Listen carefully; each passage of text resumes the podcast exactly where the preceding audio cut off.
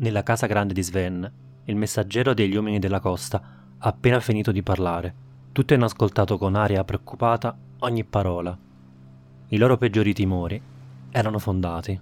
Il re dei fiordi ha appena intrapreso una guerra e la sua tribù, la tribù dell'aquila, è venuta fin qui stavolta non per esigere i soliti tributi in cibo e materiali.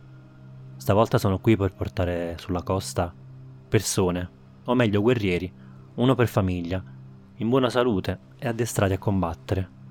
Faceva parte degli accordi stretti dal precedente capoclan, Agnar, e che erano ricaduti anche sulle spalle di Sven. Con quella gente non c'era da scherzare. Almeno cento guerrieri armati di tutto punto erano giunti a Vilval e incutevano timore anche solo con la loro presenza. Il re dei fiordi, come lo chiamano gli abitanti delle isole, in realtà chiama se stesso il re dell'oceano ritenendo che fossero sue anche le isole che circondavano le Irolands e di conseguenza chiunque ci vivesse sopra. Il patto c'era, è vero, ma il primo capovillaggio di Vilva che lo strinse pensava a piccole scaramucce fra gli uomini della costa e qualche isoletta ribelle, piccole rivolte che di tanto in tanto avrebbero aiutato a sedare, non certo questo. Quella che si prospettava era una guerra come non se ne vedevano da un pezzo, che si stava combattendo sul suolo del continente e in particolare nel territorio per loro sconosciuto della grande foresta. Nessuno era pronto a partire. Il timore ribolliva negli occhi di tutti gli uomini del villaggio come spuma, rigando i volti delle madri. Il messaggero, nonché uno dei comandanti delle armate della tribù dell'Aquila, si chiama Tormud. È un uomo sui 40 anni, ha una barba lunga e bionda i capelli dorati nascosti da un elmo di ferro armato come tutti i suoi uomini di una leggera armatura da viaggio e scudi di legno con sopra inciso il simbolo dell'aquila. Sta chiamando a raccolta le famiglie, nella casa grande di Sven, e quando tocca a Leif, una mano gli si para davanti. Qualcuno si frappone tra Leif e Tormund, prendendo il suo posto. È Ulf. I suoi occhi si incrociano con quelli di Leif, che subito li abbassa in un gesto di ringraziamento. Astrid fa per lanciarsi verso di lui, ma le donne del villaggio la fermano, tenendola con loro. Non è certo il primo giorno della loro vita insieme che aveva immaginato. Ulf a stento si gira verso di lei, poi avanza con aria fiera verso Tormund. Quindi ho immaginato che Ulf offrisse se stesso al posto di Leif, perché Leif è un personaggio abbastanza anziano e Ulf per sdebitarsi decide di partire al posto suo. Allora, fermiamoci un attimo e generiamo un po' qualche informazione in più su questa guerra e sui due contendenti. Chiaramente utilizzerò le tabelle dell'oracolo e iniziamo proprio con i due re. Abbiamo detto che c'è un re della costa, che si ritiene essere il re non solo dei fiordi, ma anche di tutte le isole. Quindi molto bene, sto guardando sul mio generatore di nomi casuali e tra i nomi che sto leggendo mi piace molto quello di Yorn. Sì, si chiama Yorn. Generiamo quindi subito anche due aggettivi che lo caratterizzano. L'oracolo ci dice violent e aloof, cioè violento e distaccato, distante. Beh, la combinazione perfetta per un sovrano, o forse per un serial killer, magari sono la stessa cosa. Comunque, mi piacerebbe tirare casualmente anche il suo obiettivo. Sulla tabella dei goals, cioè dell'obiettivo, l'oracolo può suggerirci quale scopo sta perseguendo Re Yorn. Dunque, l'oracolo ci dice ottenere un oggetto. Mi viene in mente una bella idea, ma facciamo così. La segno qui sul mio computer perché non voglio raccontarvela ancora. Potrebbe essere un buon modo di ottenere un, un colpo di scena. Perfetto, abbiamo Rayorn, violento e distaccato re dell'oceano. Direi che si aggiudica il soprannome di sanguinario, direi che ci sta. Ora passiamo al suo rivale. Guardando sull'elenco dei nomi, ne ho un paio che mi piacciono, ma credo che opterò per uh, Harald. Re Harald è il re delle grandi foreste. Generiamo subito quindi anche due descrittori e uno scopo, anche per lui. Gli aggettivi che l'oracolo bisbiglia alle nostre orecchie sono avido e incompetente. Non c'è che dire, anche stavolta un'ottima accoppiata. Lo scopo invece è provare di essere all'altezza. Beh, è comprensibile che un re, sulle cui spalle grava un grande fardello, un gigantesco onere, a volte si sentano all'altezza e provi anche con gesti sconsiderati se non folli a dimostrare ai suoi sudditi, ma in realtà prima a se stesso, di meritare il trono su cui è seduto. Perfetto. Diciamo che la guerra è scoppiata per una scaramuccia di confine, e questa volta Re Yorn non si è accontentato di ricacciare i suoi nemici nei boschi, ma ha deciso di portare la guerra nel cuore della grande foresta. Ho anche avuto un'idea però, ma anche di questa prenderò nota qui e la terrò solo per me fino al momento in cui potrà essere utilizzata. Sempre per aumentare la suspense. Vi anticipo solo che ho pensato a qualcuno di molto scaltro che ha forse sfruttato l'incompetenza di Re Harald per manipolarlo per i suoi scopi. Ma ora torniamo a Vilval. La notte è calata sull'isola e gli uomini dei fiordi riposano sulle loro navi, come se fossero restii a separarsene, illuminando con fiaccole queste splendide drakkar e disponendo turni di guardia. È chiaro che non si fidano degli abitanti di Vilval, dopotutto li stanno praticamente deportando e molti di loro moriranno in una terra straniera per motivi che gli sfuggono. Nella grande casa di Sven gli anziani discutono con il capovillaggio. Alcuni cercano sommessamente di convincerlo a non lasciar partire i loro giovani, ma Sven è irremovibile. La notizia dell'attacco alla lontana isola di Svarstein, avvenuto ormai quattro anni fa, ha fatto il giro di tutte le isole. Ormai tutti sanno che la collera della tribù dell'Aquila può colpire chiunque, ovunque. Nessun posto è al sicuro nell'oceano delle Ironlands. All'esterno una delle barche da pesca più grosse del villaggio viene preparata per la partenza dell'indomani. Vilval fornirà 20 guerrieri e tutti stanno salutando le loro famiglie, mentre osservano mestamente la barca su cui vengono sistemati scudi, corde e vele cucite dalle donne del villaggio. Ulf è pensieroso, in piedi su uno scoglio con Kiever accucciolato ai suoi piedi, più lontano possibile dalle case, osserva la costa come se riuscisse a guardare fin nel cuore delle Ironlands. Da qualche parte, lì fuori, c'è l'uomo che ha ucciso sua madre. Non vede l'ora di partire e dimostrare il suo valore, ma soprattutto dimostrare a se stesso che giustizia può essere fatta e che non è tutto frutto di casualità e coincidenze. Se è giunto proprio qui, su queste isole, gli dei hanno voluto così mentre la spuma del mare gli tocca la guancia, come una carezza, Ulf stringe le ossa di animale tra le mani, come per lanciarle per terra, pronto a interpretarne, ma si accorge di non essere solo. C'è qualcuno con lui. Si gira di scatto e si ritrova davanti l'esile figura di Hilde, i capelli biondi lasciati liberi al vento e gli occhi arrossati da un pianto che ancora non riesce a contenere. I due si guardano. Hilde gli si fa più vicina non c'è bisogno di parlare tra i due. Ulf comprende, e anche Hilde. Arrivata a pochi centimetri dal suo petto, Hilde si aggrappa quasi alla mano di Ulf, come se fosse rimasta la bambina che era un tempo, accarezzandola.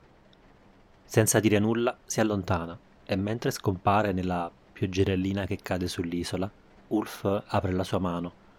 Nel suo palmo, Id gli ha lasciato una piccola ciocca di capelli biondi. Chiudiamo questa breve scena con un piccolo riferimento alle meccaniche di gioco.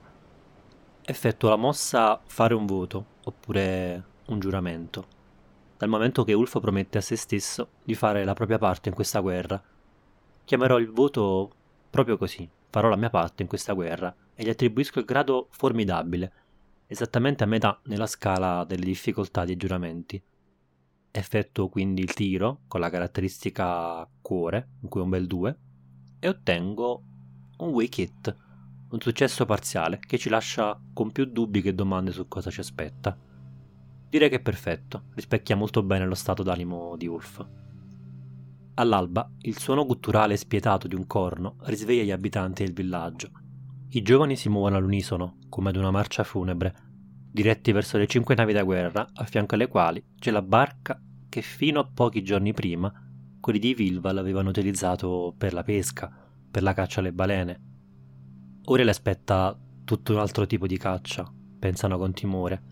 Chissà come sono le grandi foreste, se sono spazzate dallo stesso vento gelido dell'oceano, se gli animali che l'abitano sono rapidi o lenti, se vivono con gli uomini o se sono loro nemici.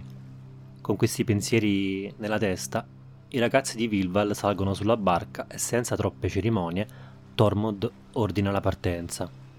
Mentre le navi sono spinte in mare, verso la costa, Ulf lancia un'ultima occhiata alla riva. Tutto il villaggio si è radunato per vederli partire.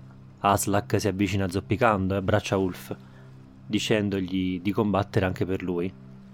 Davanti a tutti, Leif consola Astrid, straziata dal pianto che quasi le impedisce di parlare tra un singhiozzo e l'altro, mentre guarda il suo Ulf allontanarsi, pregando gli dei affinché non sia l'ultima volta che i suoi occhi si poggiano su di lui. Le onde del mare, che accarezzano dolcemente la costa frastagliata delle Ironlands su cui si innalzano gli alti e solenni fiordi, questa volta non sono sole. Con loro, cinque barche costeggiano un tratto di spiaggia dai grossi ciottoli scuri. Gli abitanti della costa non sanno spiegarsi perché siano neri, questi sassi che delineano il litorale. Qualcuno parla di un gigantesco vulcano scomparso negli abissi secoli prima dell'arrivo dei primi coloni. Altri attribuiscono il colore scuro a una maledizione che aleggia sull'oceano, quasi un segnale di avvertimento, come a dire girate i tacchi e andatevene. A quanto pare, quest'ultima corrente di pensiero non ha avuto grande presa sui coloni. Chi vive sulle isole sa poco della gente di qui. Sono di certo più forti e bellicosi, dal momento che hanno dovuto affrontare una lotta senza quartiere nel continente per ritagliarsi il proprio spazio. Li accompagna la fama di grandi costruttori di nave ed eccellenti guerrieri negli scontri in mare aperto, si racconta che fossero capaci di razziare praticamente qualsiasi villaggio delle Ironlands che avesse la sfortuna di affacciarsi sul gelido oceano. Gli isolani, invece, avevano conosciuto di rado scontri intestini o contro altre comunità. Erano per lo più pacifici clan di pescatori, e che li rendeva vassalli perfetti per gli uomini della costa che possedevano bande armate e navi in quantità. Nessun uomo delle isole avrebbe mai osato mettersi contro la tribù dell'Aquila. Mentre Ulf e gli abitanti di Vilval osservano la costa scorrere a fianco alla loro nave, a sinistra il sole si arrossa, quasi pronto a immergersi nel mare per sedare la sua incandescenza. Le isole sono indistinguibili nella nebbia, non sono mai stati così lontano da casa, pensano, e non è che l'inizio. Gli uomini di Tormund osservano le insenature passare una dopo l'altra, Sembra quasi che le riconoscano una per una, come sorelle. A un tratto, in corrispondenza di un'insenatura che non sembra a una prima occhiata tanto diversa dalle altre, ordinano di far virare le navi che imboccano l'apertura del fiordo. Kiever, il fedele cane da caccia che ha seguito Ulf persino qui e che fino a quel momento era rimasto accucciolato in un angolo della barca, fa capolino osservando il suo padrone mentre si addentrano sempre di più nella spaccatura quello che vedono ha dello stupefacente. Il fiordo è molto più profondo di quanto non avessero immaginato. Pare quasi insinuarsi fino al cuore del continente. Intorno la costa si alza in un alto promontorio a V e a Ulf e ai suoi quasi sembra di vedere delle figure umane che li stanno osservando dall'alto con degli stendardi da guerra al vento, mentre il gruppo di navi avanza nel silenzio più totale, infrangendo la calma piatta dell'acqua rossa per il tramonto più avanti si intravede finalmente la fine del fiordo. Se ciò a cui avevano assistito era già di per sé straordinario, stento allora a immaginarmi la meraviglia che si dipinge sui volti degli abitanti di Vilval quando intravedono il villaggio che si trova nel punto più profondo del fiordo. Deve essere il centro del regno di Jorn, signore dell'oceano. Allora, prendiamoci una pausa e creiamo il villaggio che si para dinanzi a Ulf e i suoi quanto pare è una sorta di capitale, quindi con dimensioni non paragonabili certo ai piccoli villaggi delle isole. È quasi una città, tanto che grande. Sto dando un'occhiata alla sezione dell'oracolo dedicata ai luoghi. Dunque, per quanto riguarda il nome, non mi sembra il caso di tirare in maniera del tutto randomica. Questo è il centro attorno a cui ruota la vita della tribù dell'Aquila, quindi armato di traduttore Google prova a vedere come si dice in norvegese fiordo dell'Aquila. Allora, si dice Hornfjord. Va bene, mi piace molto, ma lo terrei più per descrivere a questo punto l'intero fiordo. mentre per il villaggio preferirei un nome più specifico.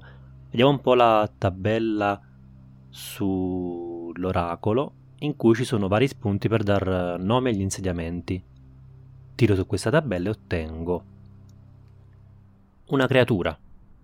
Perché coloro che vivono qui hanno scelto questa creatura come loro totem? Come è rappresentato nell'arte o nei rituali? Perfetto, direi che è giusto. Come Vilvala le balene, questo luogo è legato fortemente all'immagine dell'aquila. Dunque, abbiamo già detto che sulle navi e sugli scudi è riprodotto questo fiero rapace. Di conseguenza immagino che mentre le barche avanzano verso l'insediamento, sulle teste degli equipaggi volteggiano numerose aquile, che si spostano sulla sommità del fiordo, da un lato all'altro, quasi a mo' di sentinelle. Cos'è un fiordo? se non un lungo artiglio che ha lacerato in profondità la costa. Dunque questo grande villaggio si chiamerà Artiglio di Mare, in norvegese Sjoklond. Generiamo subito un paio di descrittori per definire meglio il carattere di questo insediamento. Dunque, sulla tabella dell'oracolo ottengo fertile e desolata.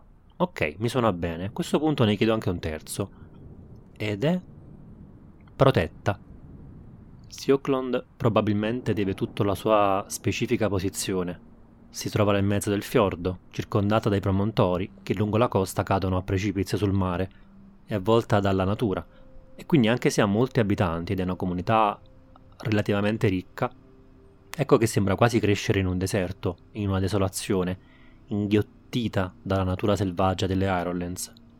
Immagino questo luogo come centro nevralgico di tutte le scorrerie dei razziatori di Yorn verso le coste del continente.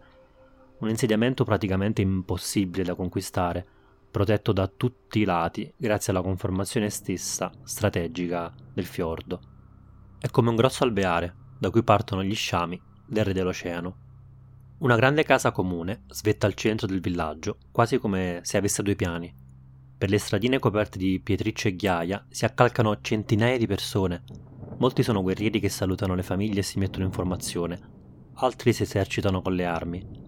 Le donne essiccano i salmoni al sole, per poi consegnarli agli uomini del capoclan. Man mano che si avvicinano alla riva, Ulf e i suoi intravedono dei moli di legno a cui sono attraccate decine di navi da guerra, splendide drakkar con scudi multicolori ai lati e polene che raffigurano maestose aquile in volo. È uno spettacolo da lasciare a bocca aperta. Gli uomini di Vilval borbottano che quando torneranno a casa nessuno crederà ai loro occhi, ma Ulf li guarda con preoccupazione. Chissà chi di loro tornerà a casa. Molti non ce la faranno. C'è aria di guerra. Una volta attraccate le barche, infatti, gli uomini delle isole non hanno nemmeno il tempo di guardarsi intorno che vengono condotti da Tormund e i suoi verso un edificio di legno di forma circolare. Ci vengono quasi spinti non gli viene concesso nemmeno di fare qualche domanda che si ritrovano in questa grossa capanna. Tormod chiude la porta dietro di loro e ci vuole qualche secondo affinché gli occhi si abituino alla penombra. Non sono soli. Al centro scoppietta un fuoco che timido riscalda l'ambiente e rischiara la penombra. Ci sono decine di persone con loro, d'età varia. Ci sono ragazzi giovani come Ulf e uomini più anziani che gli ricordano Leif hanno uno sguardo spaurito e non appena iniziano a scambiarsi qualche parola, capiscono subito cosa li accomuna. Sono tutti uomini delle isole. Jorn tiene qui i suoi vassalli, come cavalli in una stalla. Già questo dovrebbe fargli capire la considerazione che nutre per loro. Gli uomini di Vilval appoggiano scudi e armi per terra, stanchi per il viaggio, e si avvicinano al fuoco dove alcuni guerrieri gli fanno posto. Se c'è qualcosa che accomuna i pescatori delle Ironlands, qualcosa che a colpo d'occhio permette di riconoscersi l'un l'altro e poter dire sì, combatto ogni giorno contro lo stesso oceano contro cui combatti tu? Beh, se esiste qualcosa del genere, allora Ulf lo ha visto con chiarezza quel giorno. Sono passati solo pochi minuti, ma tutti i presenti, provenienti dalle più disparate isole delle Ironlands, è come se si conoscessero da sempre. Brindano, discutono del clima rigido e delle zone più adatte alla pesca, gli uomini di Bilbal mostrano fieri i loro tatuaggi fatti con grasso di balena. Alcuni pescatori di... vediamo, un'isola che potremmo chiamare...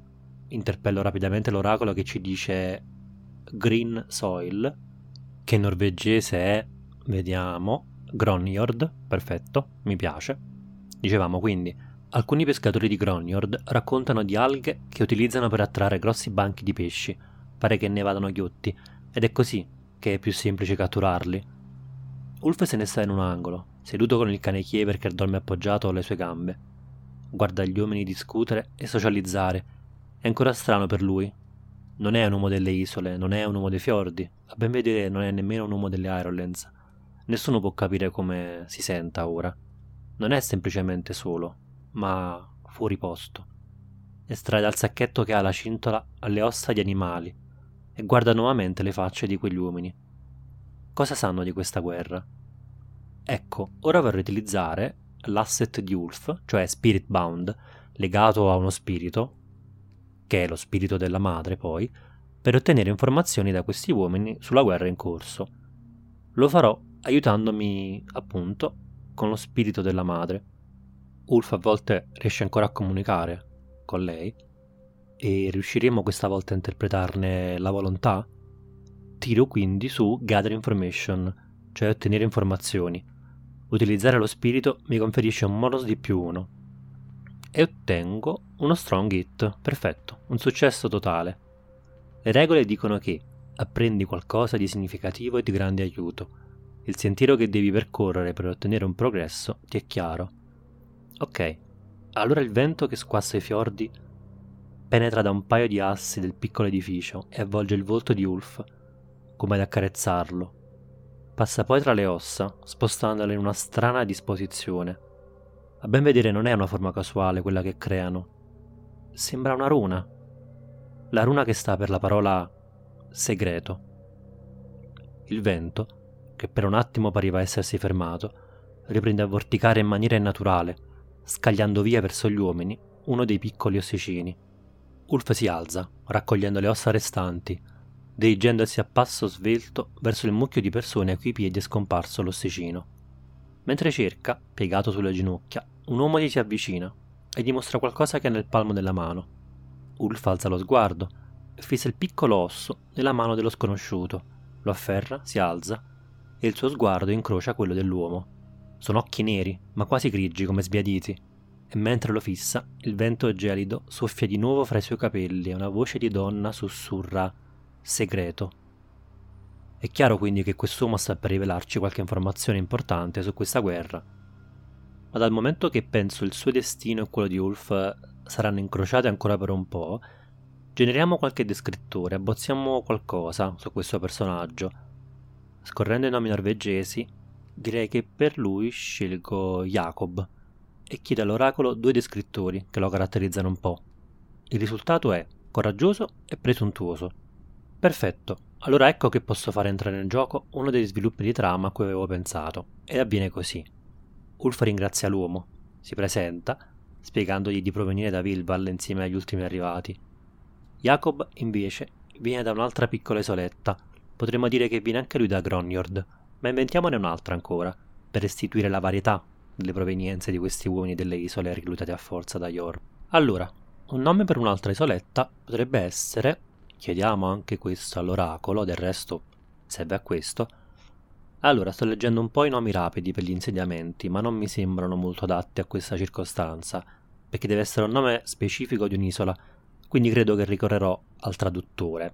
Immagino un'isola nella parte più esterna dell'arcipelago, quindi sull'orlo dell'oceano immenso, dove non c'è più terra per chilometri e chilometri, fino al vecchio mondo.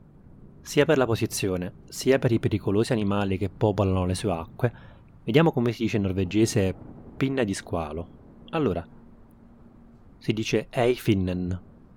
Benissimo, ok, mi piace. Jacob viene da Eifinnen e di fatti Ulf nota attorno al suo collo una curiosa collana da cui pendono aguzzi denti di squalo. Jacob ha una stazza importante, due spalle che farebbero invidia a un orso e sulla testa rasata a zero porta il tatuaggio della sua tribù, un intreccio di rune di color giallo scuro Ulf e Jacob rimangono in disparte rispetto alla zona centrale, dove c'è il calore del fuoco, e gli uomini delle isole intonano canti e racconti dei loro luoghi d'origine. Ulf a un tratto chiede a Jacob cos'è che sa di questa guerra, perché sono qui e cosa li aspetta. Jacob gli risponde sbottando che non deve preoccuparsi perché gli uomini delle foreste hanno le ore contate ed è contento che Re Yorn abbia tirato fuori gli attributi. Ci voleva una grande guerra per far vedere quanto valgono davvero gli uomini delle isole. Jacob scosta il pesante mantello che lo ripara dal freddo per mostrare a Ulf la grande ascia che tiene al fianco, mostrandola e dicendo che sarà lui a uccidere lo stregone e a portare la sua testa al re dell'oceano. Ulf non capisce, gli chiede di chi stia parlando, ed ecco che, mentre parla, dei ricordi affiorano nella mente di Ulf, qualcosa che aveva quasi dimenticato, ma che ora riemerge mentre l'uomo davanti a lui sta parlando. Jacob gli racconta che il re Jorn non sta facendo questa guerra per conquistare il territorio di Harald o per mandare un segnale di forza, per spaventare il nemico. No. Il suo obiettivo è molto preciso ed è trovare e uccidere uno stregone proveniente proprio dalle isole. A quanto pare, questo stregone, come lo ha chiamato Riorn, è scappato da una delle isole, non ha specificato quale, ed è stato accolto qui, a Ornefjord. Si dice sia un uomo saggio e scaltro, a tal punto che il re lo ha reso suo consigliere, ma da un giorno all'altro è scappato senza lasciare alcuna traccia, sottraendo qualcosa a Riorn, qualcosa che a quanto sembra a re stesse molto a cuore. Per qualche tempo non si è saputo nulla dello stregone, ma qualche settimana fa a seguito di una delle solite scaramucce con gli uomini delle foreste che vivono più vicino al regno di Yorn, uno di loro ha spifferato di aver visto lo stregone al fianco di Re Harald. Insomma, quel bastardo ora vive nella grande foresta e appena Re Yorn lo ha saputo, i suoi occhi si sono iniettati di sangue. Ha ordinato di rastrellare ogni anfratto del suo regno, persino le isole più lontane come quella di Jacob, per invadere il territorio di Harald e uccidere lo stregone. Jacob, a quanto pare, è stato nominato comandante dell'unità formata dagli uomini delle isole. Nessun uomo dei fiordi si sarebbe abbassato a comandarli in battaglia, e così è stato scelto lui. Jacob rivela a Ulf che ha avuto un ordine molto particolare. Dello stregone possono fare quello che vogliono, ma c'è qualcosa che lo stregone ha con sé che interessa a Re Jorn, quindi farebbero meglio a riportare il suo corpo e i suoi beni qui a Ornefjord. Mentre ascolta questa storia, Ulf bisbiglia Otmund, al che Jacob sgrana gli occhi. Come fa Ulf a sapere il nome dello stregone? Sei appena arrivato. Ulf mente per tranquillizzare Jacob, dicendo che è una storia che gira tra le isole, l'ha sentita da alcuni pescatori con cui hanno commerciato la scorsa estate. Jacob è ancora colpito dal fatto che Ulf sappia quel nome, ma non si fa tante domande. Lo saluta e torna dai suoi uomini, che come tutti nella stanza si stanno preparando per la notte mentre Ulf torna dai suoi compagni di Vilval, intercetta lo sguardo di qualche compagno che forse ha iscolato un idromele di troppo. Il silenzio lentamente scende sul piccolo ambiente, mentre alcuni uomini rimangono svegli per attizzare le fiamme, il loro crepitio è quasi l'unico rumore rimasto, insieme ai borbottii di chi prende sonno. Ulf è vigile, non riesce a rilassarsi. Nella sua mente c'è la scena lentissima della barca di Odmund che si allontana, mentre Sven e i suoi tornano a Vilval vincitori. Per concludere, dal punto di vista delle meccaniche, abbiamo compreso qualcosa in più su questa guerra, quindi marco un avanzamento nel giuramento che Ulf ha fatto e che appunto abbiamo nominato Farò la mia parte in questa guerra. Inoltre credo che al nostro protagonista ora è più chiaro qual è il suo obiettivo, cioè chiudere una volta per tutti i conti con il passato di Vilval ed eliminare lo sciamano che era stato il consigliere di Agnar. Quindi modifico il giuramento in Ucciderò Odmund. Ulf lotta un po' con il sonno, ma poi si abbandona nelle sue braccia. Negli ultimi istanti di lucidità gli sembra quasi di sentire il gracchiare di un corvo.